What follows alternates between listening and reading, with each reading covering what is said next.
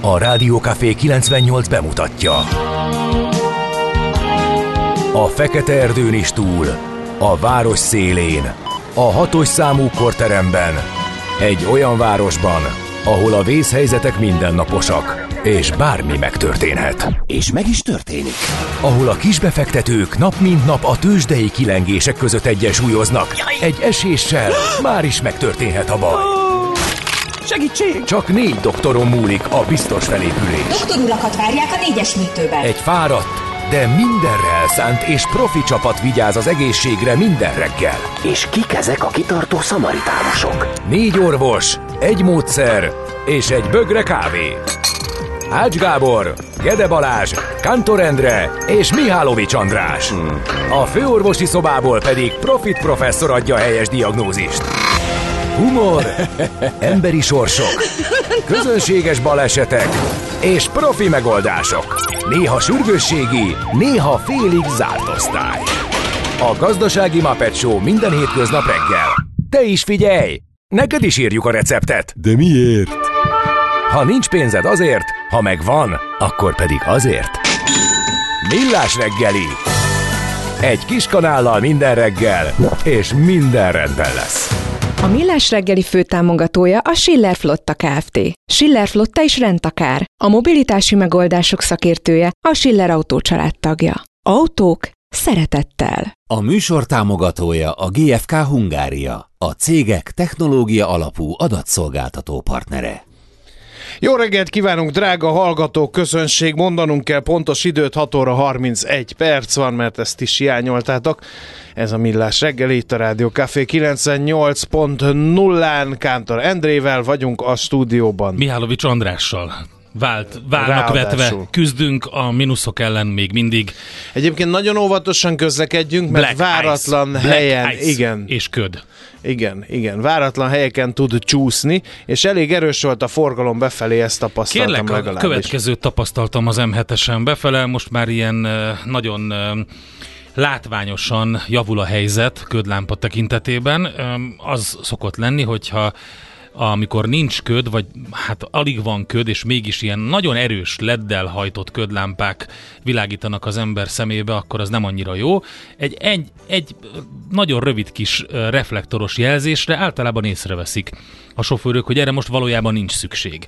Na most az egyik benzinkútról kihajtott egy autó, már kiszúrtam egy kilométerről, hogy irgalmatlan Na, módon ez- világít a Aha. hátsó ködlámpa, hogy ilyen egyszerűen köznapi nyelven fogalmazzak, rá is villantottam, hogy ez most nem... Erre legyorsult. Ez, nem, erre egy rendőr volt, úgyhogy utána egy kicsit így behúztam a nyakam, hogy most akkor... Hát mi? Hát ők is emberek. Igen, érted? igen, igen, na mindegy, Csak- ez van. Na mindegy, igen. E, Itt van az SMS, WhatsApp és Viber számunk a rendelkezésetekre áll 0636-os 98 0 98 0 éledezik, éledezik ez az üzenőfal, D-kartárs, mínusz 5 fok. Azaz, Így indult. A forgalomra még nem lehet panasz, de néhol csúszik, óvatos 25 perc a menetidő zugló Hermina mezőre, ez érthető ez az óvatosság. Amerikai adóegyezménynek vége, mi lesz most? Riadt fel a hallgató, Bizony. 6 óra 12 bizony perc. jól teszi, Hát foglalkozunk majd ezzel. Még az idén nem változik semmi, jövő januártól változik. Föl a... kell készülni. Igen. Akinek kitettsége van, üzleti kapcsolata, partnersége, erről már beszéltünk többször, hogy mi lesz, hogyha ennek vége lesz, de természetesen foglalkozunk még ezzel a témával. Bogi hallgató, imádom ezeket az ismétléseket is, nagyon jó ötlet, még ha mindig elkések is miatta, hiszen önkéntelenül lelassul az ember, amikor másra figyel, például titeket, kellemes napot írja a Bogi. Bogikám, hát nagyon kedves vagy, rá, megpróbálunk rászolgálni nem erre. szabad. Nem szabad. Csak én rám szabad figyelni, okozhat. meg a Mihálovics Andrásra. Másra nem. Azt mondja, hogy ez majd, ha csak ráértek, farm 70 hektár, itt melózom magányosan, és egész nap rádió kafét hallgatok, írja egy Hajra, hallgató. hajrá! Most az nagyon, Nagyon nehéz, mert két keresztnév a neve, és nem lehet tudni, melyik a családnév, és melyik Igen. a keresztnév, de mindegy. Betippelem, Igen. hogy 70 Geri, hektár. Gerikém, Ott- Gerikém. Hajrá! Vagy Ambikám. Vagy Ambika, valamelyik. Azt írja Gézu, ma korán kelt, képzeld, mondja egy kb. 5 éves forma kislány itt az utcánkban a vele sétáló nagyapjának, farsankor szénmonoxidnak fogok öltözni. Kőkemény. A busz megálló és a csavarhúzó után ez egy egy öm, egyrészt egy zeitgeist, másrészt Én láttam már tök főzeléket az is. se rossz. A csavarhúzó az megvan, ugye? Nem, a az kislányom volt. Egy csavart húzott egy madzagon. Ó, Ugye? ez annyira Erős. kántor, ez Erős. annyira. Nagyon szeretném, hogyha ez uh, akkor reggeli kezdés nem szabadítaná ki azt a bizonyos szellemet a palackról, amelyről említést sem kívánok Jó, tenni. rendben, menjünk tovább. Köszönjük Voltál még egy szépen. üzenet, én úgy láttam, Melyik? hogy Whatsappon, vagy i- igen. Nem, Whatsappon, nézd csak meg. Azt Nézem. tetszeni fog. Ez már tegnapi. Melyik? Akkor A nem, akkor lehet, hogy SMS-ben.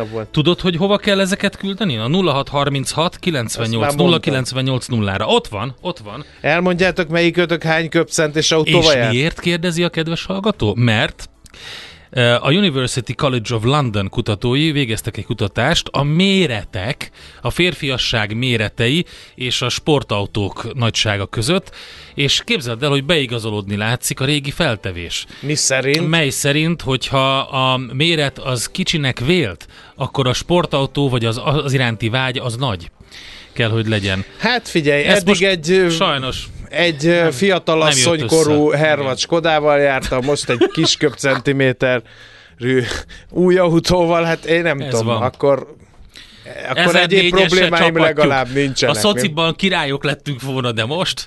Igen. most, most vagyunk. Köszönjük szépen, a feltételezés is sértő volt. Na nézzük, mert hogy nem mondtuk, hogy 2023. február 15-e van egy csütörtöki nap.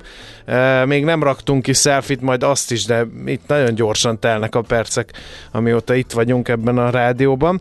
E, Isten éltesse a Juliannákat és a Lillákat, utóbbiakat különösen is, mert hogy e, egyik magzatom ezt a nevet viseli. Drága viccelj. kislányom, nagyon-nagyon boldog névnapot kíván apukád innen a És stúdióból. Endre, bácsi, bácsival Endre is. bácsi is. Endre bácsinak nehéz reggele volt, mert Olivia Rodrigot, Taylor Swiftet és egyéb előadókat próbáltam kisajtolni belőle a kedvedél, drága kislányom, mert tudom, hogy De én szereted. megtettem de mindent. Endre bácsi szabotálja nem, ezt. nem, neked rám. Én megtettem mindent, és helyette Ehely- Helyette egy három, zseniális felvételt he- fogsz három hallani. felkiáltó jel előadótól a Man on the Moon. Zseniális Na felvételt. jó, ez Endre Lilla. bácsi szerint. Így van. Na, a névnaposokon túl természetesen a születésnaposokat is meg kell, hogy gratuláljuk, nevük napja van ma. E, Nem árt, ha tudják, hogy 1940-ben pont az ő születésnapukon mérték a Magyarországon a valaha mért legalacsonyabb hőmérsékletet. Kapaszkodjatok, hol van ez a mínusz 5? Eh, ahhoz képest, hogy volt 1940. február 16-án mínusz 35 fok Görömböly Tapolca Na tessék. nevű település részen, ez ha Miskolc valaki hallgat része. minket, ö, 16-a van.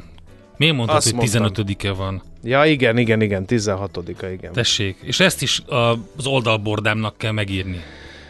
Jó, hát legalább hallgat bennünket valaki. Az is nagy előny. Szóval február 16-a van. És, Igen. és, és a névnapok legalább jók? Azok jók, minden jó, nyugi. E, Megzavartál, most elveszett a kezdeti lendület, nem tudom, most több csapból kapom Azt az a ívet. göröböly tapolca. Görömböly. Görömböly Na tapolca. ott, igen. Ha valaki Akkor onnan neked- hallgat minket, írjon már Írja, egy hogy üzenetet. nos hány fok van. Görömböly tapolcán. E, Írja, 19... hogy ő hol van. Valahogy lőjük be.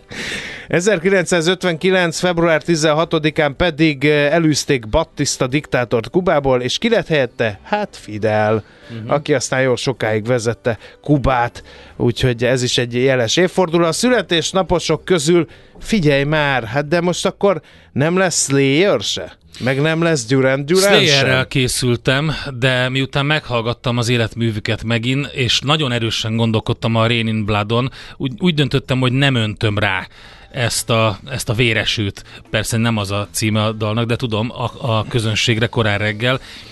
Durán Duránnal kapcsolatban pedig csak egy olyat találtam most így hirtelen, A White Boys nincs benne. a, az azért nincs bent, mert, azt, mert a születésnapos zenéket elfelejtettem áthozni. Aha. Abba benne volt a Hungry Like a Wolf is, meg Az a is jó. Wild Boys is. Nekem de a legutóbb ugye a Bowie um, főhajtás volt, a Five Years, amiben viszont nem az Andy Taylor uh, zsenialitása igen. mutatkozik meg. Tehát most inkább beszéljünk arról, hogy, hogy mi, Miért mi lett volna a Duran Duran Andy Taylor nélkül. Igen, miért Semmi. beszélnek ezek Andy Taylorról meg a Slayerről teszi fel a kérdést a kevésbé vágyfülű hallgató? Hát azért, mert hogy Andy Taylornak, a Duran Duran gitárosának, énekesének, producer is, ő egyébként meg dalszövegíró, születésnapja van ma 1961-ben született február 16-án, illetve Dave Lombardo is születésnapját ünnepli, kubai születésű amerikai rockzenész, Igen. dobos, ő a Slayernek a Figyelj, olyan kevesen vannak, akik beültek a dob mögé egy zenekarnál, és gyakorlatilag mind a mai napig ott dobolnak, úgyhogy meghatározták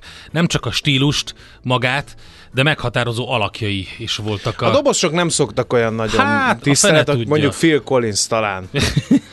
de, Már is hülyeségeket nem, de jól mondod, jól mondod, csak hogy szóval tényleg a Dave Lombardo az folyamatosan hozza azt a színvonalat, amit kell neki. Valentino Rossi orosz... Ó, orosz? Na jó, cserét kérek.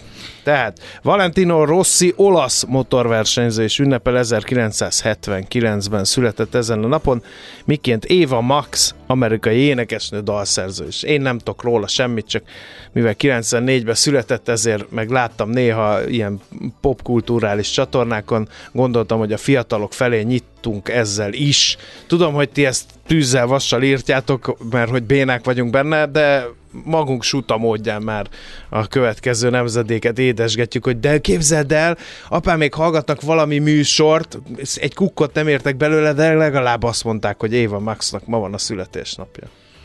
Érted? Ez a cél. Érted a stratégiámat? Nem, Igen. nem értik. nem. Lát, látom a me- szemedből, Rákerestem, tudod, hogy ki az, az, és nem Éva Max, hanem Eva. Ava Max. Ava. de Á, hogy mindegy, de hogy magyarul Ava, de egyébként gondolom Éva a kiejtés. Hát egy albán-amerikai um, 2000, Karmos anya. 2016 körül bukkant föl, azóta alkot. Sokkal inkább beszélnék a szarvasbőr bikini, bikinis lányról. Jaj, ne, az szomorú dátum. Szomorú, de hát ez van. Figyelj, 83 éves volt, hogyha jól emlékszem. Nem, 82, bocsánat.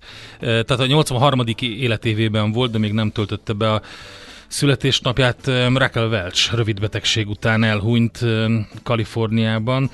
Ugye, hát a 1966-ban debütált ő, vagy legalábbis akkor lett ismert a nagy közönség számára az 1 millió évvel ezelőtt című filmekkel. Lényegében a fantasztikus utazással és az 1 millió évvel ezelőttel, és András, neked megírta a kedves hallgató, hogy annak idején a jelmezért, a látványért, meg a special effektekért komoly díjakat zsebelt be az a film, amire te azt mondtad, hogy csehszlovák. Igen, tényleg. Úgyhogy az nem az, az nem csehszlovák volt. Nekem az volt, ilyen feeling. Azért, mert, mert, mert később nézted Nem. vissza, mint amikor készült. Egyrészt, másrészt pedig nagyanyám Junos TV-jén néztem, mm. és ott Ja, minden igen. film Ja, csehszlovák ja, igen. volt. Szóval, hogy az egy millió évvel ezelőttben ugye a Raquel Welchnek lényegében csak egy mondata volt. De milyen? Viszont a szarvasbőr bikini az beégett minden férfi és majdan lévő vagy serdülő korú ö, férfi embernek a retinájába, és ott égett, égett, égett nagyon sokáig. Tehát És megvan, hogy Raquel Welch szerepel a Csupasz Pisztoly harmadik részében is? azt nem. A díját adom? Ah, Phil nem, nem emlékszem. Arra nem emlékszem, én, engem mindig leköt a főszereplő abban, és annyira röhögök, hogy nem. Tehát ez, igen. Azt hallottad, hogy lesz remake? Az nagyon sajnálom, hogyha az így lesz. Én is. Nekem annyira Leslie Nielsen, Frank Drebin, de most nem ezért vagyunk itt, hanem hogy azon, hogy kicsit szomorkodjunk Raquel Welch távozásán. Úgyhogy hát elment. Ő Egy is. nagy, egy nagy szimbólum, mondjuk Igen. így. Na, akkor vissza a boldog ünnepekhez. Kedves Lilla, szeretném neked küldeni a következő felvételt. Ennek az eredetiét, mert természetesen egy feldolgozás lesz, azt csak akkor fogjátok megfejteni, kedves hallgatók, amikor a refrén elhangzik. E, illetve a címből talán kitalálhatjátok. A zenekar neve három felkiáltójel, amit a Cyborg Templárral beszélgetve tudtam meg, illetve egy videóból, hogy ennek a, ennek a kiejtése az, hogy check, check, check. Úgyhogy ők következnek most. E, A maguk módjára formáltak valamit, és így is szuper jó lett. Se telefon, se levél, se gondolat, se semmi. Ha mégis, üzenj nekünk! A Rádiókafé SMS száma 30 6 980 980. Na Na nézzük, mit írnak a lapok. András, találtál-e Mert valami én, izgalmasat? hogy a viharban ne találtam A volna. 444 azt írja régészet témában, hogy SDSS matricát fotóztak gyömrőn, úgyhogy Az igen.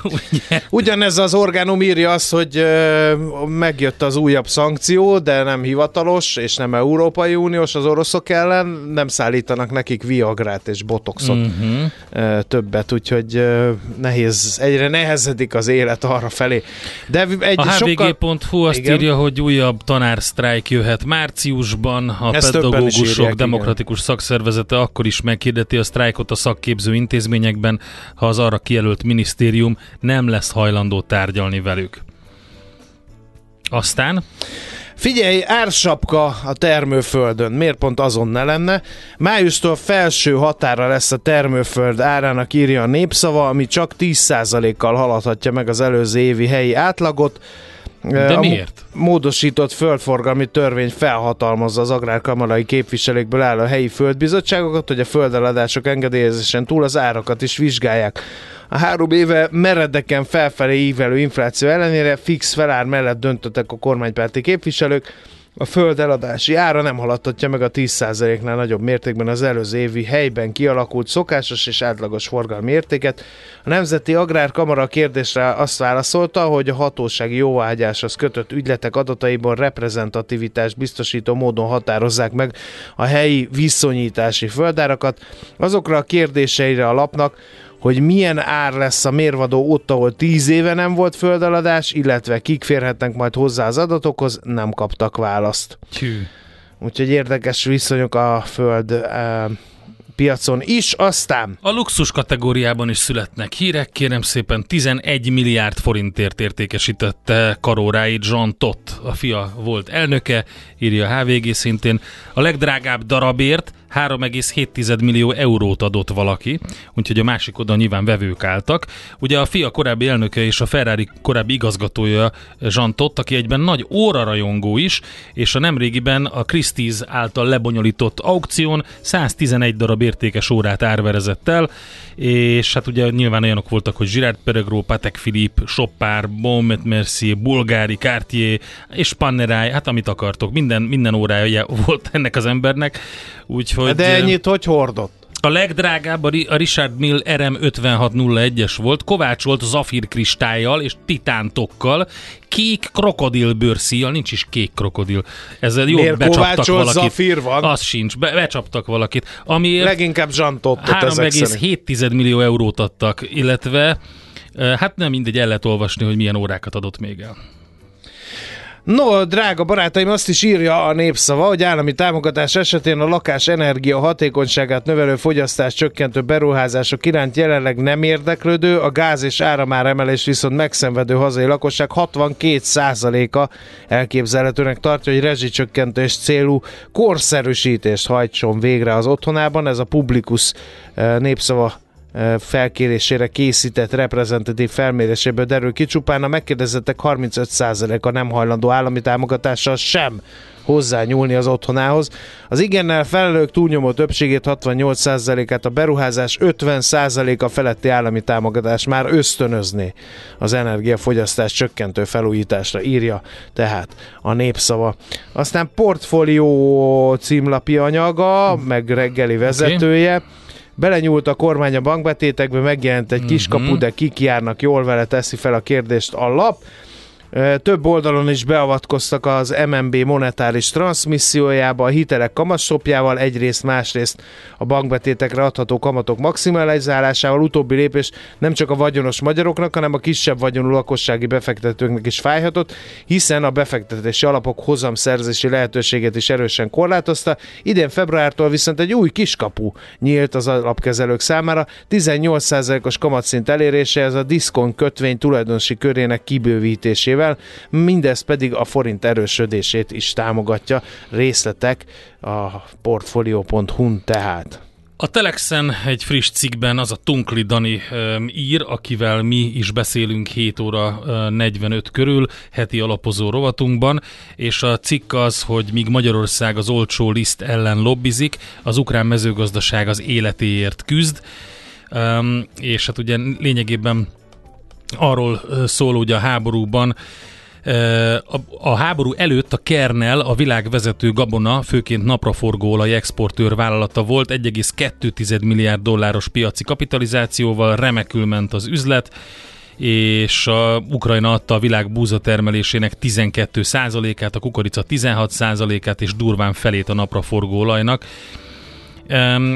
A háború okozta direkt veszteség a Kernelnél 521 millió dollár volt, ez a cég kapitalizációjának 43 a és szépen le van írva a cikkben, hogy milyen további veszteségeket szenvedett, úgyhogy ezt a Telexen lehet elolvasni. A Debreceni akkumulátorgyárról ír a G7.hu, jelesül arról, hogy ekkor az űrzavar mellett az a meglepő, ha nincs botrány a Debreceni akkumulátorgyár építése kapcsán.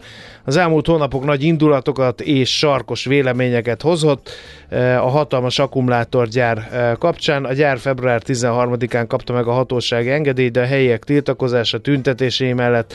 Ellenzéki pártok is népszavazást kezdeményeztek a nagy beruházással kapcsolatban.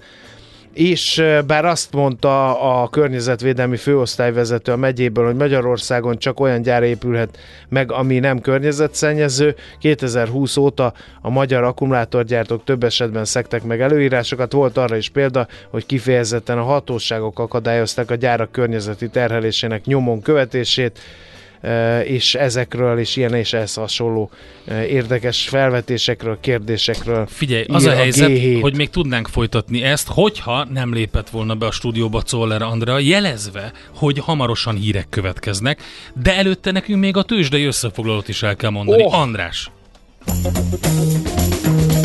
Hol zárt? Hol nyit? Mi a sztori? Mit mutat a csárt?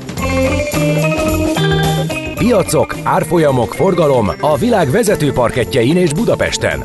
A tőzsdei helyzetkép támogatója, a hazai tőzsde gyorsan növekvő nemzetközi informatikai szolgáltatója, a Gloster Infokommunikációs enyerté. Mind mindig most is kezdjünk a budapesti érték tőzsdével, amely 26 százalékos mínuszt hozott össze, 46.265 pontig ment vissza az iránymutató index a vezető papírok közül a Richter erősödni tudott, meg a Telekom is. A Richter 7940 forintig az fél százaléknak felel, meg a Telekom majdnem 1 százalékot, 0,8 százalékot tudott 365 forintig erősödni.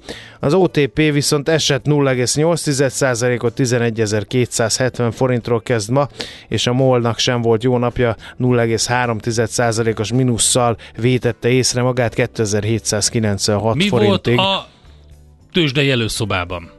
Ha még az Alteóról beszélnek, mert az nagyobb forgalomban erősödött 6 ot mint amit a Telekom tudott.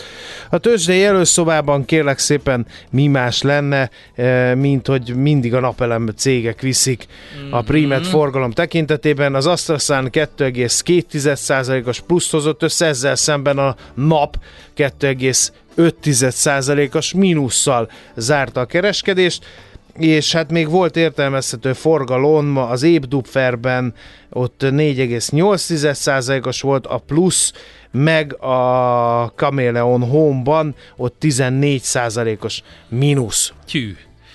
Érdekes Nézd meg, milyen súlyosan nagy... sepernek, sohasem Én, én azt akartam szembe. mondani, hogy respect az utcák tisztántartóinak, Igen. akiket itt látunk a kirakatból szépen takarítanak. Na, a következő, váratlanul bejelentette lemondását David Malpass, a Világbank elnöke. Az az egyik, a másik meg a Christine Lagardot grillezték a bizottsági meghallgatáson, úgyhogy mint megtudtam németül az Európai Központi Bankot, úgy mondják, hogy ECB.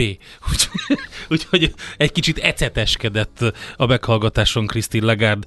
Közben elbizonytalanodtak az amerikai részvénybefektetők, kisemelkedés volt a tőzsdéken. Volt egy vártán erősebb amerikai kiskereskedelmi forgalmi adat, ez erősítette a dollárt, mert a Fed akár még magasabb kamatokat is tarthat az év során, mint eddig gondolta a piac, de hát az ilyen elbizonytalanodás minimális emelkedést okozott az amerikai piacokon. Ha megnézzük, hogy piac nyitvatartása alatt mi történt? A Dow 0,1, az S&P 0,3, a Nasdaq 0,9 os pluszt hozott össze, és a legnagyobb aktivitást. Természetesen Naki, Naki, Naki a Tesla hozta, mégpedig 182 millió dollárral, 2,4%-os pluszban. A Palantir volt mögötte 10%-os emelkedéssel, egész komoly forgalommal. A Ford egy picit visszaesett 0,3%-kal, az Apple azonban erősödött 1,4%-kal, ahogy tette ezt a Google 2,4-del, az Amazon 1,5-del, és az AMC Entertainment is 15%-kal már megint megtalálták, úgy látszik az AMC-t, egész komoly forgalomban. Azt lehet mondani, hogy ez a minimális emelkedés, ez mindenhol tapasztalható volt, és zöld a kép a palettán végig mindenhol, még Ázsiában is. Tőzsdei helyzetkép hangzott el a Millás reggeliben. Jó Legyél reggelt! jól, legyél jól, Czoller Jó reggelt, én jól De jó vagyok. van. Álmocska vagy. Nem, Nem. reggel óta azon küzdök, hogy felébredjek. Már megittam egy vödör kávét, de ti ebbe a félhomályba rögtön nagyon csapjátok az összes Bocsánat, törekvésemet. Andrásnak ez a mániája, mert annyi melatonint választ ki normális esetben, hogy le kell mindent sötétíteni, Nem hogy ne semmit. termelje tovább. Nem, látsz, nem, akkor hát fel, hogy fog figyelj ki olvasni? Oké, Egy pillanat, fényt. Szeretném felhívni a kedves hallgatók figyelmét, hogy Ah. sem Zolbert, sem Zolbert, sem Zollner Andi nincs nálunk. Nálunk egy Zoller Andi van, az úgy írják, hogy CZ, O, L, L, E, R, Zoller. Gyönyörű, szép sváb név, és így hívják őt. Na ezt akartam látni, ezt a mosolyt. Most már mosolyog. De azért Mert nem hogy láttam, már van sötét fény. volt Ja, hogy eddig. annyira sötét volt, hogy nem láttam, hogy Igen. ja, egyébként neked jó kedved van. Így, így. Na Ez mi az. lenne, ha mondana híreket, Endre? Hogy Mondjon. állsz ez a kérdéshez? Engedjük neki? Ja, mármint az Ö, Andi. édes értem. jó. Mehet, akkor mondjon híret az Andi. A mai világban könnyen félrevezetnek a csoda doktorok és a hihetetlen megoldások. Az eredmény? Hája pocim marad, a fej még mindig tar, a profit meg az ablakban.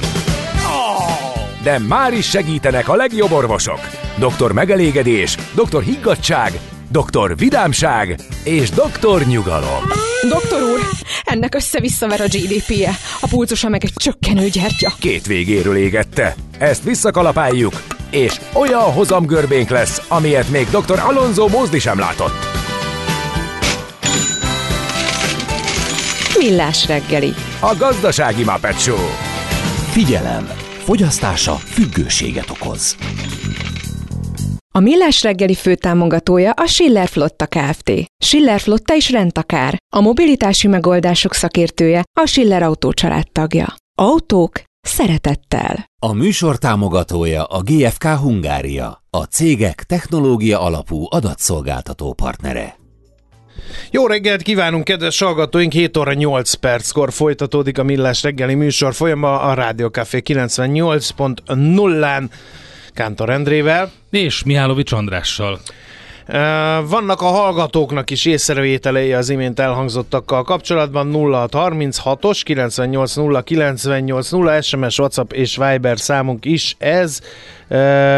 Azt írja a hallgató, hogy az M1 M7 haladós tárnok és a Nagyszőlős utca között de már sűrűsödik, aztán alsórákos erősen ködösül, tehát nem lesz gyereköd, aztán figyeljük majd a köcsei pitniket, feltűnik-e majd Tott bácsi valamelyik órája.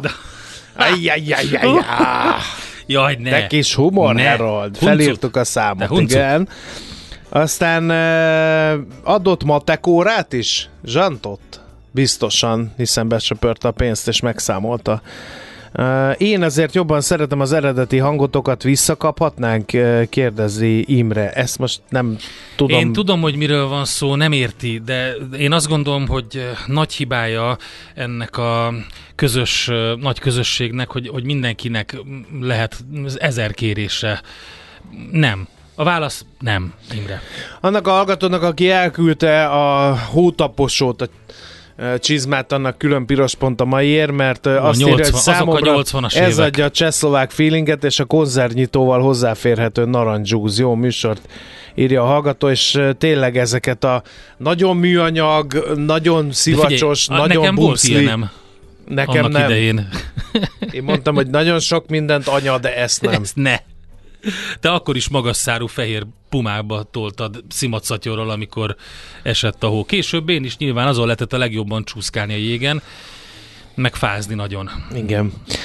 Na, hát akkor ö, további Megnézzük. üzenetírásra biztatnék mindenkit 0636-os 98 0 98 0 addig mi tartalmat szolgáltatunk, nézzünk körül Budapesten. Egyre nagyobb buborékban élünk, de milyen szép és színes ez a buborék. Budapest, Budapest, te csodás! Hírek, információk, események, érdekességek a fővárosból és környékéről.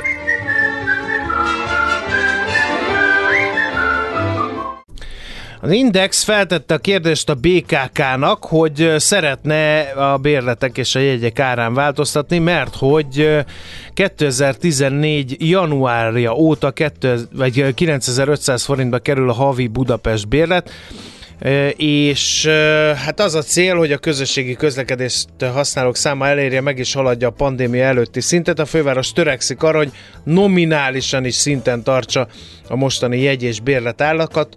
A pótdíj befizetés ugyanakkor továbbra is milliárdos tétel írja a lap. Azt a pontos tájékoztatás így hangzik. Egyébként a jegyek és bérletek árát a Budapest főváros önkormányzata állapítja meg, a városvezetés kiemelt várospolitikai cél, hogy a közösségi közlekedés használók száma elérje, majd meg is haladja a pandémia előtti szintet, és mindaddig, amíg erre pénzügyileg egyáltalán lehetősége van, a Budapestek által használt alapvető jegy és bérlet termékek árának nominális szinten tartására törekszik. Tehát nincs küszöbön a drágulás. Egyébként a mindenkori árképzésre a BKK-nál azt is megjegyezték, hogy korábban a jegyek bérletek árának növekedés az inflációhoz, vagy a, valamint a közösségi közlekedés fenntartási költségének növekedéséhez igazodva nőtt.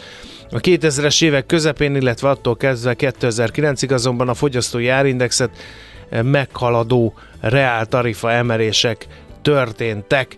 Egyébként számok is jöttek, a havi bérletek értékesítése egy átlagos hónapban meghaladja a félmilliót, aminek hozzávetőleg 60%-át teszi ki a teljes áruak, harmadát a tanulóbérletek, a maradékot a kisgyermekes és a nyugdíjas bérletek teszik ki.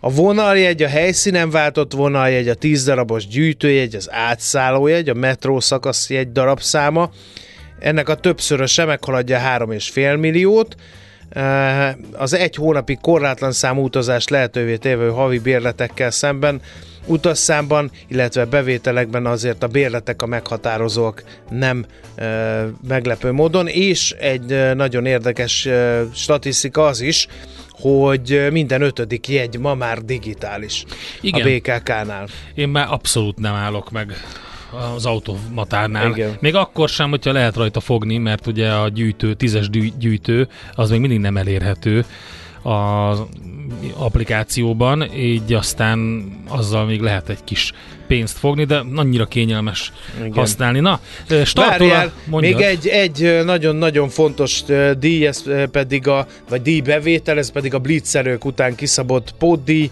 ez 2,7 milliárd forint volt hm.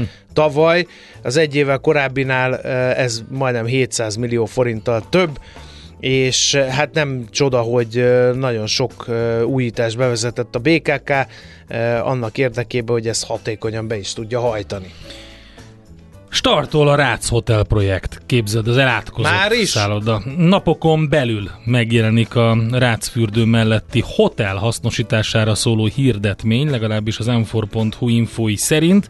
Ugye több mint 10 éve kész van, de soha nem nyitották meg ezt a szállodát. A tervek szerint 10 15-20 évre kívánja bérbeadni a tulajdonos Budapest Hévizei és Gyógyfürdői ZRT, és azt mondják, hogy jövőre nyithat a mellette lévő gyógyfürdő is. Hát talán akkor ezzel lassan révbe ér a Budai Tabán két eddig kiaknázatlan épületének hasznosítása. De mióta áll az ott üresen? Már vagy tíz éve hát igen, igen, nem? igen, igen, hát több, több mint egy évtizede készült el. Az igen. Pedig milyen szép az az épület. Pedig milyen jó elmegy- volt a ráckert előtte, na Igen. mindegy. Szóval a lényeg a lényeg, hogy most úgy tűnik, legalábbis az M4 cikke alapján, hogy a fürdő mellett felépült szálloda sorsa is jobbra fordulhat. A napokban egy pályázati felhívás jelenik meg, és úgy fogják kiaknázni a fürdőszálloda kivételes adottságait, hogy együttműködési szerződést ki, kíván adni a Budapest gyógyvizei és hévizei ZRT a jövendő bérlőnek, egy ilyen stratégiai együttműködést, és akkor ezzel lehet valamit kezdeni. Aztán részleges felújítás is kell majd az épületnél. Az elmúlt 12-13 év alatt a jobb sorsra érdemes hotelt valósággal kibelezték a rablók ugyanis. Nem csupán a berendezést vitték el ismeretlenek, de leszerelték például a csapokat és a fürdőszoba berendezéseket is. A jövendő bérlő első feladata tehát az épület ismételt megújítása és felszerelése lesz. Micsoda ajánló levél, kérem szépen! Hát ezzel már sokkal. Ugye először elmondják a szépet, végig húzzák a mézes madzagot, gyönyörű a tabán, Majd mondták, egymás hogy mellett. egyébként- Micsoda stratégiai partnerség, együttműködés, kiaknázni a dolgokat. Ja, egyébként még a csaptelepeket is lelopták a 12-13 évben, ami eltelt. Na mindegy. Hát a fürdőrekonstrukció is uh, nyilván uh, annak is haladnia kell, és talán akkor jövőre végre mindkettő megnyílhat. Hát lehet, hogy így lesz. Aztán ö, 1 millió 36 ezer látogatója volt a fővárosi állat- és növénykertnek 2022-ben. Az ország egyik leglátogatottabb kulturális intézményéről van szó Tényleg ezekkel a számokkal. ezek. 859 állatfajt lehet megnézni, 11 ezer egyedet, számos veszélyeztetett fajt, és célkitűzés a biodiverzitás, azaz a sokféleség, élővilág sokféleségének bemutatása, és nemzetközi összehasonlításban is nagyon jó e tekintetben a fővárosi állat és növénykert. Egyébként ö, 126 vezető európai állatkert közül a 15. helyen áll a nem hivatalos ranglistán, csak néhány ponttal marad el Basel, Rotterdam vagy Köln állatkertjétől, megelőzi viszont Kopenhágát, Dublin, Amsterdamot, Hamburgot, sőt Londont is. Közben, a kedves hallgatók írnak, azt írja Viktor, az agglomerációs sorban araszolós retina kiégető ködzárófény örök és elpusztíthatatlan. Igen, tehát egyszerűen e- ez, ez minden logikát mellőző. Számomra az egyik a közlekedési morál javításáról írt listámnak az egyik pontja ez, hogy ezt mellőzzük már. Már eleve az új fék lámpák is retina kiégetősek, nem kell még pluszba a folyamatosan világító ködzáró fény. Na, de hogy mi lesz ezután? Öm, Kátyukárrendezéssel fogunk foglalkozni. A kátyukárok két harmadát az első negyedév során jelentik a gépjármű tulajdonosok, ezért továbbra is időszerű gondoskodni a kátyú biztosításról. Ez lesz az egyik fő témánk, majd a zene után. Nekünk a Gellért hegy a Himalája. A Millás reggeli fővárosi és agglomerációs infóbuborékja hangzott el. amely muzsika pedig a Seratons nevű kiváló banda. Egy soul rock ö, zenekarról van szó, a louisianai Shreveportból 2013-ban alakultak, és egy nagyon ikonikus vezetője van a zenekarnak, úgy hívják, hogy AJ Haynes, egy afroamerikai hölgy, aki a gitáros énekese a zenekarnak, és tartják azt a hagyományt, amit nagyon szeretnek, és a szól gyökerekben van. Na nézzük, mi van ezekkel a kátyukárokkal. Egyáltalán miért beszélünk erről? Erről fogunk akkor szót váltani mai első szakértő vendégünkkel, Pap Lajossal, a Független Biztosítási Alkuszok Magyarországi Szövetségének van egy gépjármű szekciója, azt vezeti elnökként Pap Lajos. Jó reggelt kívánunk! Jó reggelt kívánok! Mm, ilyenkor évelején mindig előkerül ez a kátyú probléma, miért? Hát szerintem az összes autós tapasztalja, hogy bizonyos útszakaszokon eh, nagyon megszaporodnak a kátyúk, ugye a, a téli időjárás, a egesedés, a nagy eh, napi hőingás miatt eh, nagyon sok eh, és gyakorlatilag eh, robbanásszerűen eh, keletkeznek ezek a, a kátyúk eh, az utakon. Nagyon nehéz kikerülni, különösen eh, gondot okoz ez, amikor eső esik, és megtelnek ezek a kátyúk. Egyébként, hogyha valaki belemegy egy ilyenbe, milyen károsodásokat szenvedhet, biztos van erre a biztosítóknak rálátásuk. A legtöbb kár természetesen defekt, de nagyon sok esetben ugye már a felné is sérül, súlyosabb esetekben sérül a, a futómű. Ugye a futómű sérülése tényleg nagyon komoly anyagi következményekkel is járhat, bár tudja mindenki, hogy, hogy mennyibe kerülnek ma már a gumiabroncsok, nem, nem beszélve Hát arról, az sem kevés, igen. Igen, mert ugye nem lehet csak az egyiket lecserélni, ha, ha, ha mázlia van, akkor meg tudja tenni, de valójában akkor, akkor minimum kettőt, és akkor ha még a felni is sérült, akkor az időráfordítás, a szervíz, van-e szervíz, és a többi. Tehát ez alapvetően egy jó nagy macera az autótulajdonosoknak, de, de mit tehet, eh, illetve hogy számíthat-e, milyen kártérítésre számíthat, hogyha mondjuk alapbiztosítása van? Hát igen, meg mit Hát kell sa- tenni? Ö, Mert hogy oké, okay, döccenek egy nagyot, vagy akkor egyből észreveszem, hogy baj van, vagy csak később ilyenkor mit érdemes csinálni? A, az időt sajnos azt nem fogja senki nekünk megfizetni meg a bosszúságot, de amúgy a, a, az út kezelője felelős természetesen az út karbantartásáért és az ilyen ö, típusú hibákért. Ö, El is mondanám egyébként, hogy hogy, hogy nézett ki Magyarországon, bár ezt az interneten ö, mindenki most már könnyen megkeresheti. Ö, Lakóterületen kívül a Magyar Közút Nonprofit ZRT, míg lakóterületen belül az adott önkormányzat megfelelő szerve a felelős, Budapesten pedig a fő és tömegközlekedési utakon a Budapest közút ZRT az illetékes. Ha megfelelően dokumentáljuk, tehát megállunk és a helyszínt, magát, hogy hol történt, illetve dokumentáljuk azt is, hogy mekkora kátyúba futottunk bele, ezt könnyen megtehetjük, ha nálunk lévő mm, lyukásdoboz, öngyújtó, toll, ö, szemüvegtok vagy bármi ilyesmi segítségével, és a két szerintem mindenkinek ott van most már a, a, a, az okostelefonon, amivel lehet fotózni, ö, tehát dokumentálni kell ezeket a ö, eseteket. Ekkor a, a, az útkezelők ö, kifizetik a, a, a károkat. Természetesen nem árt, hogyha esetleg nagyobb a kár egy ö, megálló autóst ö, is ö, tanúként, legalábbis a, a, az autósnak az adatait elkérni, hogy, hogy esetleg ha tanúra van szükség, akkor, akkor ő mellénk tudjon állni, hogy az, valóban sikerrel tudjuk a kárigényeket érvényesíteni. Amúgy van egy olyan lehetőség is, biztosítók is foglalkoznak ezzel a témával, mivel a kaszkó biztosítás nem fedezi az önrész miatt általában a kisebb károkat, ugye gyakori már manapság az inkább 100 ezer forintos kaszkó önrész, akinek egyáltalán van természetesen kaszkója, ugye a kisebb önrész alatti károk nem térülnek, erre van az úgynevezett kátyú biztosítás, amely ö, 35 ezer forintig is állja a hibákat, tehát a kisebb károk a biztosítások alkalmasak, illetve azért jó még a biztosítást megkötni, mert ebben az esetben a biztosítónkhoz tudunk fordulni, és talán könnyebb, rugalmasabb a kárügyintézése. Rögtön kérdezte a kedves hallgató, hogy jegesedés miatt kialakult kátyúsodás. Hát alig volt tél az országban.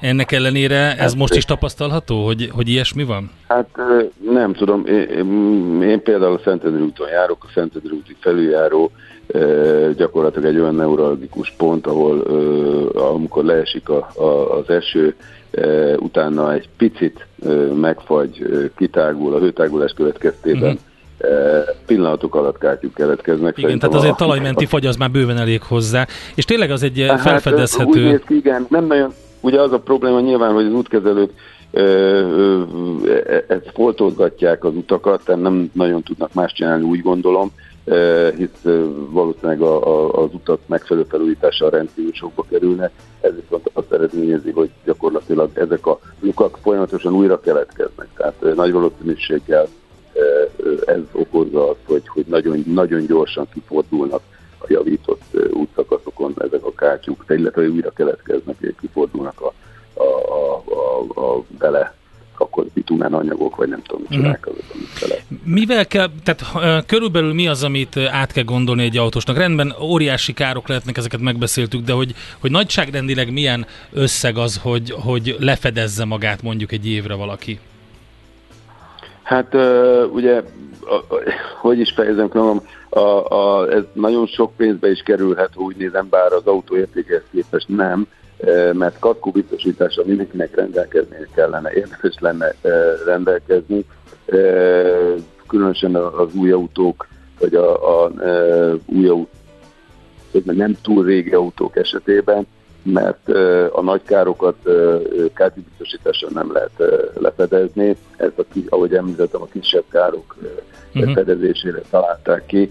Tehát eh, az a, a, ezek a, a kis biztosítások hogy néhány ezer forintba kerülnek, tehát ezek valóban nagyon olcsók, 3000 mondjuk. Ezek egy éves, egy, egy éves, egy éves díj. igen, igen, Mhm. igen, És akkor igen, kisebb igen, károkat fedezi. a ká- Igen. ez, igen, ezért a, ká, ezért, ezért a kártérítés is azért ö, alacsony, a nagy károkat, ö, ami igazán komoly problémát is jelent, ö, kaszkóbiztosítás nélkül magunknak kell fedezni. És, az, Tehát, és hogyha van biztosításunk, az nagyon változik, bocsánat. igen, hogyha van biztosításunk, akkor általában még azért jelentős terhet szokott jelenteni az önrész is ilyen esetben.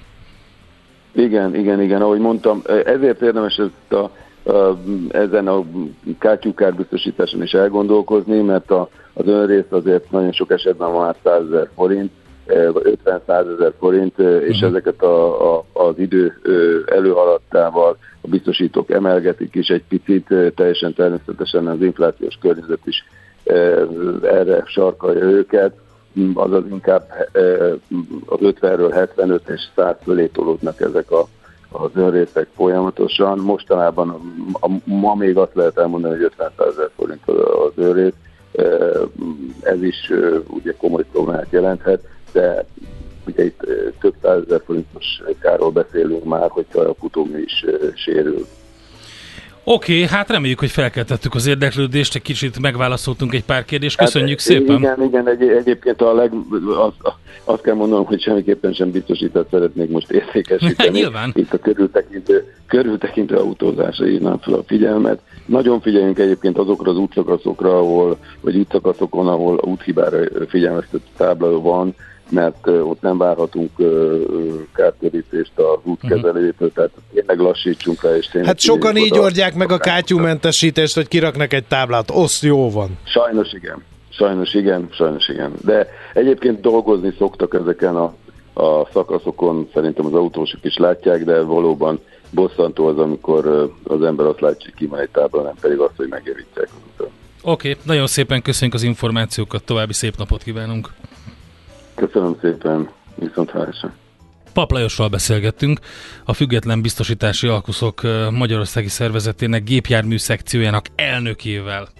Most jön Czoller Andi a legfrissebb hírekkel, információkkal. Aztán arról fogunk beszélgetni, hogy kötelező tantárgy lesz a közlekedés biztonság, és lehet, hogy a közlekedési ismeretekből vizsgát kell majd tenniük a diákoknak. Nagyon érdekes téma. A Bringa Akadémia programvezetője, Abelovski Tamás az, akivel beszéljük majd, me- megbeszéljük majd ezt a témát. Hírek következnek a Rádiókafén. Mondja meg a kapitánynak szálljon le sürgősen. A beteget kórházba kell vinni. Kórházba? Miért mi az? Egy ház betegeknek, de ez most mellékes. Millás reggeli. No kérem, hányas voltál matekból? Hármas? Hányas voltál bioszból? Ötös? Hányas voltál tesiből? Ötös, és kreszből hányas leszel? Ez lesz a Kezdből olyan voltam, mint matekból, aztán utána jobb lettem sokkal a gyakorlattal. Mert hogy a hírek szerint lehet, hogy kötelező tantár lesz valamiféle közlekedés biztonsági ismeret anyagnak az elsajátítása. E, hát, hogy erről mit lehet tudni, meg ránk félre ez a dolog, erről fogunk most a következő néhány percben beszélni. Aki pedig a kalauzunk lesz, az Abelovski Tamás, a Bring Akadémia program vezetője. Jó reggelt kívánunk! Jó reggelt, szervusz! No, hát először is nézzük meg, hogy általánosságban véve a magyar közlekedési morál a gyerekek körében szűkítve a kört, az milyen? Mennyire vannak tisztában az alapvető közlekedési szabályokkal a gyerekek? Ez azért fontos, mert hogy most ez a szülők feladata, gyanítom alapvetően, hogy ezeket a szabályokat megismertessék a nebulókkal. Itt most több, több kérdés, vagy több állítás is felmerült. Egyrészt az utolsó félmondatra reagálnék, hogy kinek a feladata lenne ez. Nekünk korábban volt egy olyan projektünk, ahol több iskolában volt kerékpáros oktatásunk, kerékpáros szakköröket szerveztünk a helyi pedagógusok segítségével, és ott felmértük azt, hogy mit gondolnak a pedagógusok, és mit a szülők arról, hogy kinek a feladata lenne. Hát itt ment az egymásra mutogatás, igazából ezt tudnám mondani, hogy a pedagógusoknak nagyjából a három azt mondta, hogy a szülő feladata lenne, míg fordítva a szülők azt gondolták, hogy az iskola feladata lenne közlekedési ismeretekre nevelni a gyermekeket. Én azt gondolom egyébként, hogy a, a, az igazságvaló félúton van, mind a két félnek megvan, meg lehetne a szerepe ebben a, ebben a témában. Ami pedig magukat a gyerekeket illeti, én azt látom, hogy amikor ö, kimegyünk iskolákhoz ö, foglalkozásokat tartani a kis Bringa Akadémia csapatunkkal, az alapvető ismeretekkel többé-kevésbé tisztában vannak, tehát tudják, hogy létezik mondjuk olyan, hogy kerékpárút, létezik olyan, hogy kerékpársáv, bár az, az már egy kicsit, kicsit bonyolultabb történet. Nyilván ismerik a jelzőlámpáknak a jelzéseit. Én azt látom, hogy valamiféle alaptudás van a gyerekek fejében, de ezt a tudást ezt mindenképpen pontosítani kell, és az is biztos, hogy el kell mélyíteni, hogy ez egyfajta rutin legyen, amikor közlekednek. És azt is tudják vajon, hogy mi az, ami kötelező, hogy legyen egy biciklin? Többé-kevésbé igen, tehát pont ez az egyik dolog, amire fókuszálni szoktunk, hogy általában egy osztályon 45 percünk van az osztályteremben, és az egyik legfontosabb téma, amit kiemelünk, és mi ezt úgy szoktuk csinálni, hogy megkérdezzük a gyerekeket, hogy szerintük mit a kötelező felszerelések, és ha egy gyerek nem is tudná elmondani, de az osztály az biztosan összedobja a kollektív tudást. Tehát tudják a gyerekek, valahol megvan azért ez a tudás. Én azt gondolom, hogy nagyon sok helyen otthon is, meg az iskolában is azért azért nagyon alap dolgokkal foglalkoznak. Akkor mennyire jó ötlet mindezek tükrében, hogy előre, elő, előre haladott tárgyalások vannak az ORFK, illetve az Oktatási Hivatal között, hogy valamiféle tárgyat bevigyenek a gyerekek körébe. Ezt azért kérdezem, mert hogy közben meg arra panaszkodnak a szülők és maguk a gyerekek is, hogy eléggé túlterheltek. Most még egy tárgy erre rájön, hát nem tudom. Itt egy picit pontosítanék egyébként, a sajtóban sem teljesen pontosan jelent meg az én ismereteim szerint az, amiről itt szó van, tehát itt egy előkészítő munka folyik, egy koncepciónak a készítése Aha. folyik tudomásom szerint, ami azt célozná, hogy az osztályfőnöki órának készítsenek egy kerettantervet, és ebben sok más dolog mellett benne lenne bizonyos óraszámban a közlekedési ismeretek átadása Ja, hát így más a leányzó fekvése, nem önálló tantárgy lesz, hanem az osztályfőnöki órák anyagába egyik, be kell hát, emelni. ott egy csomó minden van, és akkor az egyik dolog az ez Tudom. lenne. Uh-huh. Így van, tehát tudomásom szerint a koncepció az jelenleg így néz ki, tehát nem önálló tantárgyról van szó, az osztályfőnöki órának a kerettantérvébe lesz beillesztve. Egyébként azt így megjegyezném, hogy jelenleg is a technika és életvitel tantárnak a kerettantárvében szerepel közlekedési ismeretek átadása, csak nagyon alacsony óraszámban. Tehát valószínűleg az a, valószínűleg az a célja jelenleg a, a rendőrségnek, illetve a belügyminisztériumnak és a kapcsolódó szerveknek, kapcsolódó szakértőknek, hogy ezt az óraszámot, ezt olyan óraszám keretre növeljék, aminek már tényleg van értelme, aminek keretében tényleg át lehet adni a legfontosabb ismereteket egy negyedik, ötödikes korosztálynak. Uh-huh. Alapvetően lehet-e tudni, hogy, hogy itt miről lenne szó ezeken az osztályfőnökő órákról? Erről, amiről, amit már beszéltünk? Tehát, hogy piros, sárga, zöld, meg hogy kell biciklizni, vagy, vagy itt ezért egy bővebb ismeret anyag készül. Ezt azért kérdezem, mert hogy valami olyasmi is megjelent a hírekben, hogy ez alapfeltétele lenne ez az ismeretanyag annak, annak hogy valaki később jogosítványt szerezzen. Most jelenleg a saját szakértői véleményemet tudom prezentálni a mai reggelem, ami egyébként nagyban egy, egybeesik a különféle más érdekelteknek a véleményével is, hiszen nagyon régóta együtt dolgozunk a rendőrséggel is, illetve más közlekedéstudományintézettel vagy más, más szervezetekkel, tehát azért nincsen nagy véleménykülönbség a közlekedésneveléssel foglalkozó szervezetek között. Tehát itt az a lényeg, hogy, hogy egy olyan alaptudás birtokába kerüljenek a gyerekek, és itt most jelenleg egyelőre csak elméleti tudásról beszélünk, amivel, hogyha önállóan szeretnének közlekedni, akkor nem kerülhetnek túl nagy bajba. Az önálló közlekedés, hogy a gyalogos és a kerékpáros közlekedést jelenti negyedikes, ötödikes korosztály számára, tehát ezeknek a, a gyalogos, illetve a kerékpáros közlekedési ismereteknek az átadását jelenti.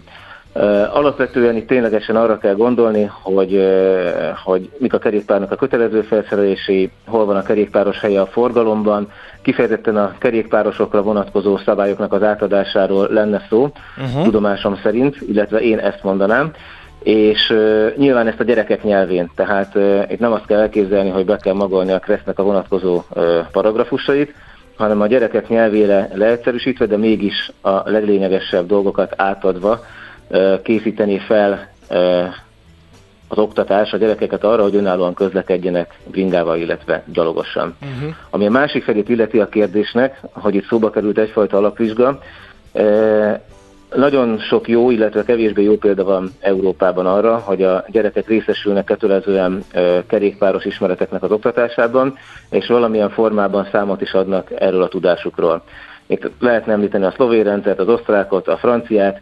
Itt igazából arról van szó, én azt gondolom, hogy érdemes úgy kezelni ezt a kérdést, hogy egyrészt komolyan vegyék mind a pedagógusok, mind a gyerekek, mind a szülők, hiszen ez egy olyan tudás, amire ténylegesen a mindennapokban szükség van egyrészt, Másrészt később, például a francia rendszerhez hasonlóan, vagy például az osztrák rendszerhez hasonlóan, aki megcsinálja ezt a nevezzük vizsgának, vagy alapvizsgának, ilyen tudáspróbának szeretem inkább nevezni ennél a korosztálynál, de, tehát általános iskolás alsós korosztálynál, esetleg keletkeztethet valamilyen plusz jogosultságot. Például Ausztriában 12 éves kor alatt felnőtt kísérlete nélkül nem lehet közúton kerékpározni, viszont 10 éves kortól elvégezhető mind az elméleti, mind a gyakorlati kerékpáros vizsga, és akinek ez megvan, utána ő bringázhat önállóan is. Franciaországban úgy épül fel rendszer tudomásom szerint, hogy az iskolában van egyfajta ilyen alapvizsga, amiről most is beszélünk, általános iskolában. Aki ezt megcsinálja, annak ez pipa, ez tök jó, viszont ez az alapvizsga feltétele annak, hogy bármilyen kategóriás jogosítványt szerezzen valaki, és hogyha az általános iskolában ezt nem teszi meg ingyenesen, akkor később már csak, csak valamilyen térítési díj fejében mehet el egy ilyen tanfolyamra, ahol levizsgálhat az alapismeretekből, és utána léphet tovább bármilyen kategóriás jogosítvány megszerzése felé. Tehát ez egyfajta ösztönző, motiváló elemnek a beépítését is jelentheti, de megmondom őszintén, hogy erről nem tudom pontosan, hogy konkrétan mik a tervei, akár a rendőrségnek, uh-huh. akár a belügyminisztériumnak. Hát Minden esetre ez egy klassz dolog, igen, igen, igen. Szerintem ráfér a, a magyar társadalomra egy ilyen tárgynak, vagy nem is tudom, ismeretanyagnak az átadása. Én nagyon, személy szerint nagyon drukkolok ennek, hogy ez valahogy beépüljön az oktatásba. Egyébként vannak még ilyen témák, pénzügyi ismeretek, életmentési ismeretek, stb. stb. Írják is a hallgatók, hogy például a gépírás. De egyébként is... tényleg nem, nem elbakatolizálva. Hát várjuk akkor, Tamás, hogy milyen fejlemények vannak ebben, és hogyha lesz valami, akkor mindenképpen beszélünk. Köszönjük szépen! Köszönjük szépen! Én is köszönöm szépen! Abeloszki Tamással beszélgettünk, a Bringa Akadémia programvezetőjével, a közlekedés biztonság, mint tantárgy, és az alapvizsga bevezetése, ez volt a fő témánk. Hát beszéltünk Jean Tottur, fialelnök Ferrari vezérnek a luxus óráiról. Van egy ember, akit úgy hívnak, hogy Brad Denen, ő viszont nem vált meg attól a luxusórától, ami az ő tulajdonában volt. Az egy Paul Newman Daytona Rolex volt, és a nagypapája hagyta rá, és azt mondta, hogy ez mindig nála fog maradni. Brad Denennek egyébként 2019-ben jelent meg a hetedik stúdióalbuma, egy amerikai folk pop énekes.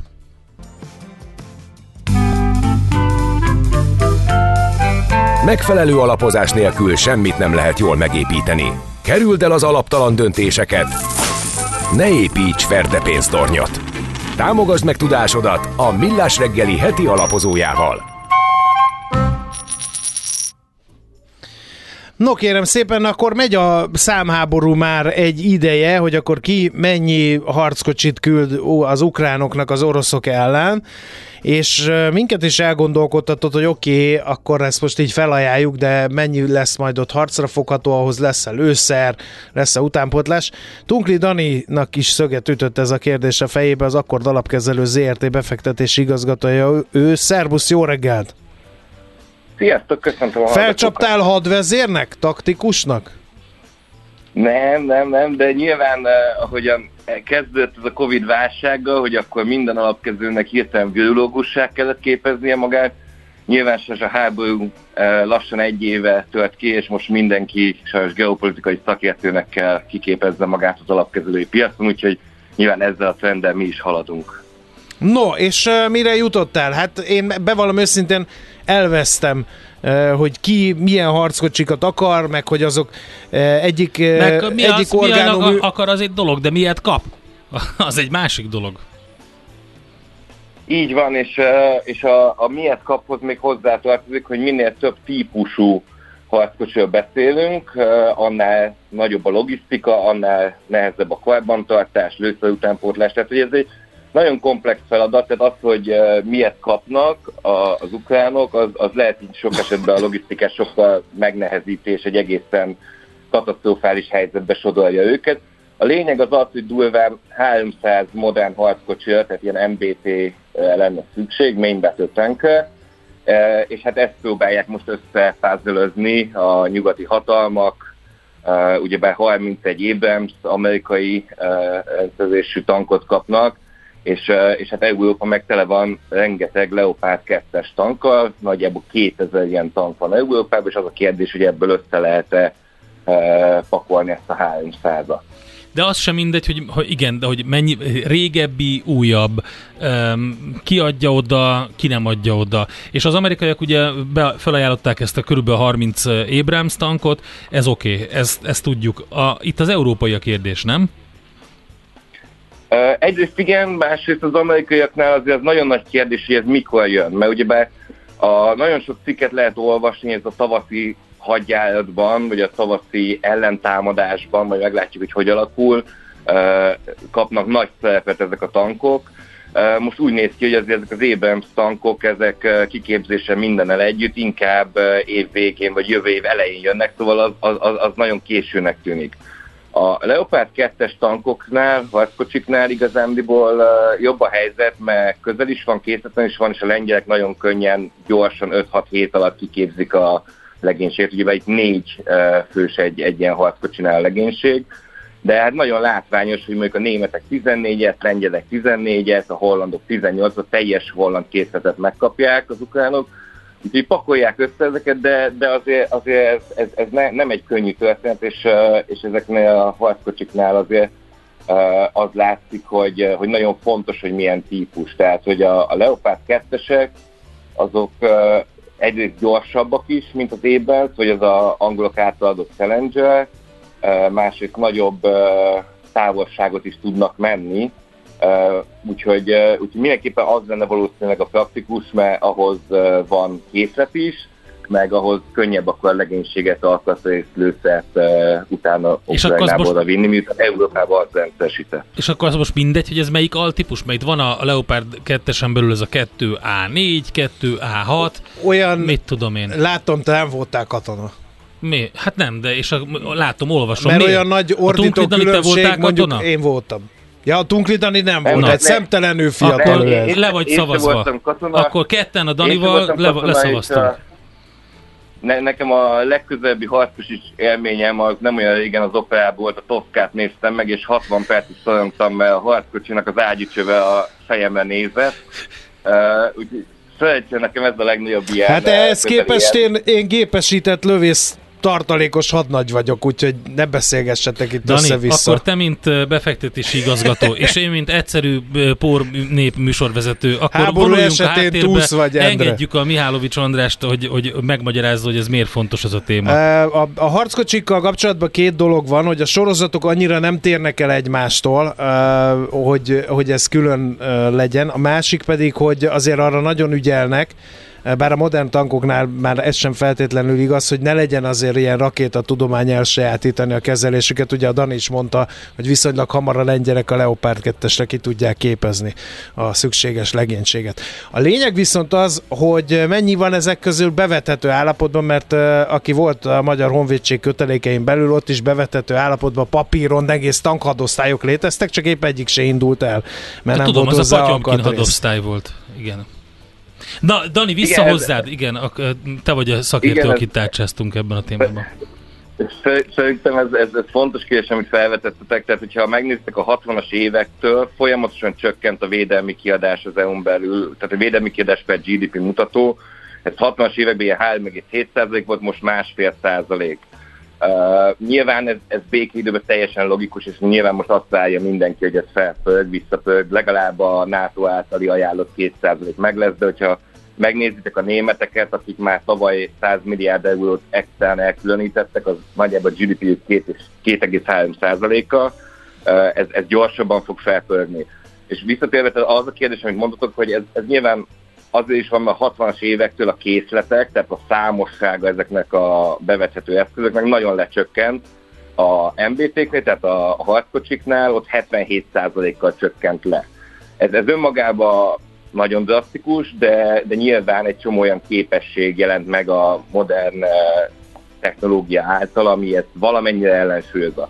Ami viszont fontos, hogy jelenleg mondjuk a német harckocsiknak a 29%-a egy McKinsey tanulmány alapján nincs bevethető állapotban, ez az olaszok esetében 37%, és mondjuk a olasz vadászrepülőgépeknek is egy nagyon-nagyon jelentős többsége ma nem tudna felszállni. Ez két dolgot is jelenthet. Egyrészt jelentheti azt, hogy a azonnali reagálású egységnek a hangárjában valami kis karbantartást kell tartani, de jelentheti azt is, hogy egy mező rotásodik a, a készlet, úgyhogy ezt, ezt nyilván nem tudjuk pontosan, de, de azt látszik, hogy ezek nagy százalékok, ezeken, ezeken uh-huh. nagyon gyorsan dolgozunk. És el. még egy nagyon fontos szempont van, hogy nem mindegy, hogy milyen műszaki technikai állapotba adják át ezeket, mert ezek csúcskategóriás fegyverek.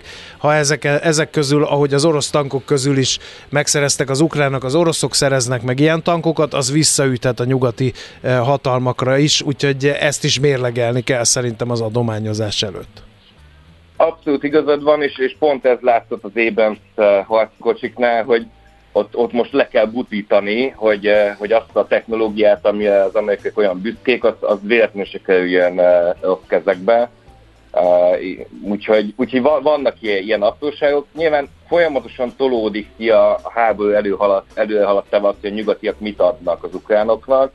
Ugyebár van egy ilyen vörös vonal, hogy tavaly télen még mondjuk Stinger rakétákat adtak, az volt a hírekben, aztán amikor a Donbass régióba került a, a front, akkor ez a 155 mm-es ágyuk jöttek, aztán a HIMARS rakéták, és most a Leopardok. Aztán Nyilván már beszélgetnek a, a vadászgépekről, igen.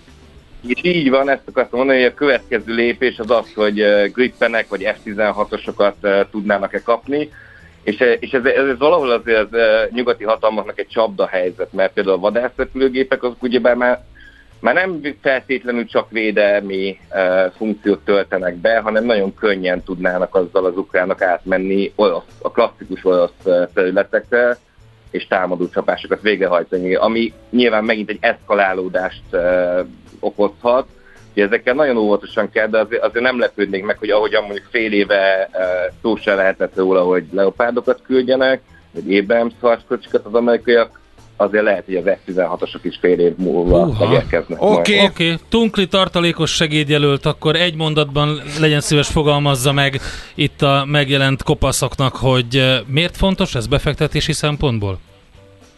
Befektetési szempontból ez azért fontos, mert sok száz milliárd euró megy be ebbe a szektorba most és, és, és keresi a helyét, egy csomó el fog menni mindenféle technológiai fejlesztésre, egy csomó el fog menni készletekre és karbantartásra. És, és nyilván a önmagában a hadiparnak van egy ilyen multiplikátor hatása, hogy mondjuk egy dollár védelmi kiadás, az mondjuk 1,8 dollárnyi gazdasági növekedést okoz egy ilyen konfliktus kirobbanásának az elején. Tehát ez nekünk azért fontos befektetési szempontból, mert ez a gazdaságot pörget, és főleg az európai gazdaságot, ami amúgy is ebbe a szektorban nagyon lemaradt, nagyon sok beruházás kell, ez azért segíthet most a válságban azt, hogy egy kicsit a gazdaság növekedjen. Kiváló! Köszönjük szépen! Akkor oszolj! Hétvégén nincs, pi- hétvégén nincs pihenő. Haktunk páncer, ezt semmi. mondom. Ennyi. Dani, köszönjük szépen! Olvasható a Concord Köszönöm. blogon a kis szösszenetet. Köszönjük szépen, további szép napot, jó munkát! Köszi, sziasztok!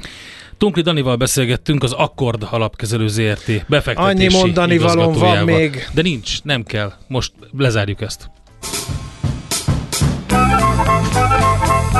A Millás reggeli heti alapozó rovata hangzott el. Helyez döntéseidet megfelelő alapokra.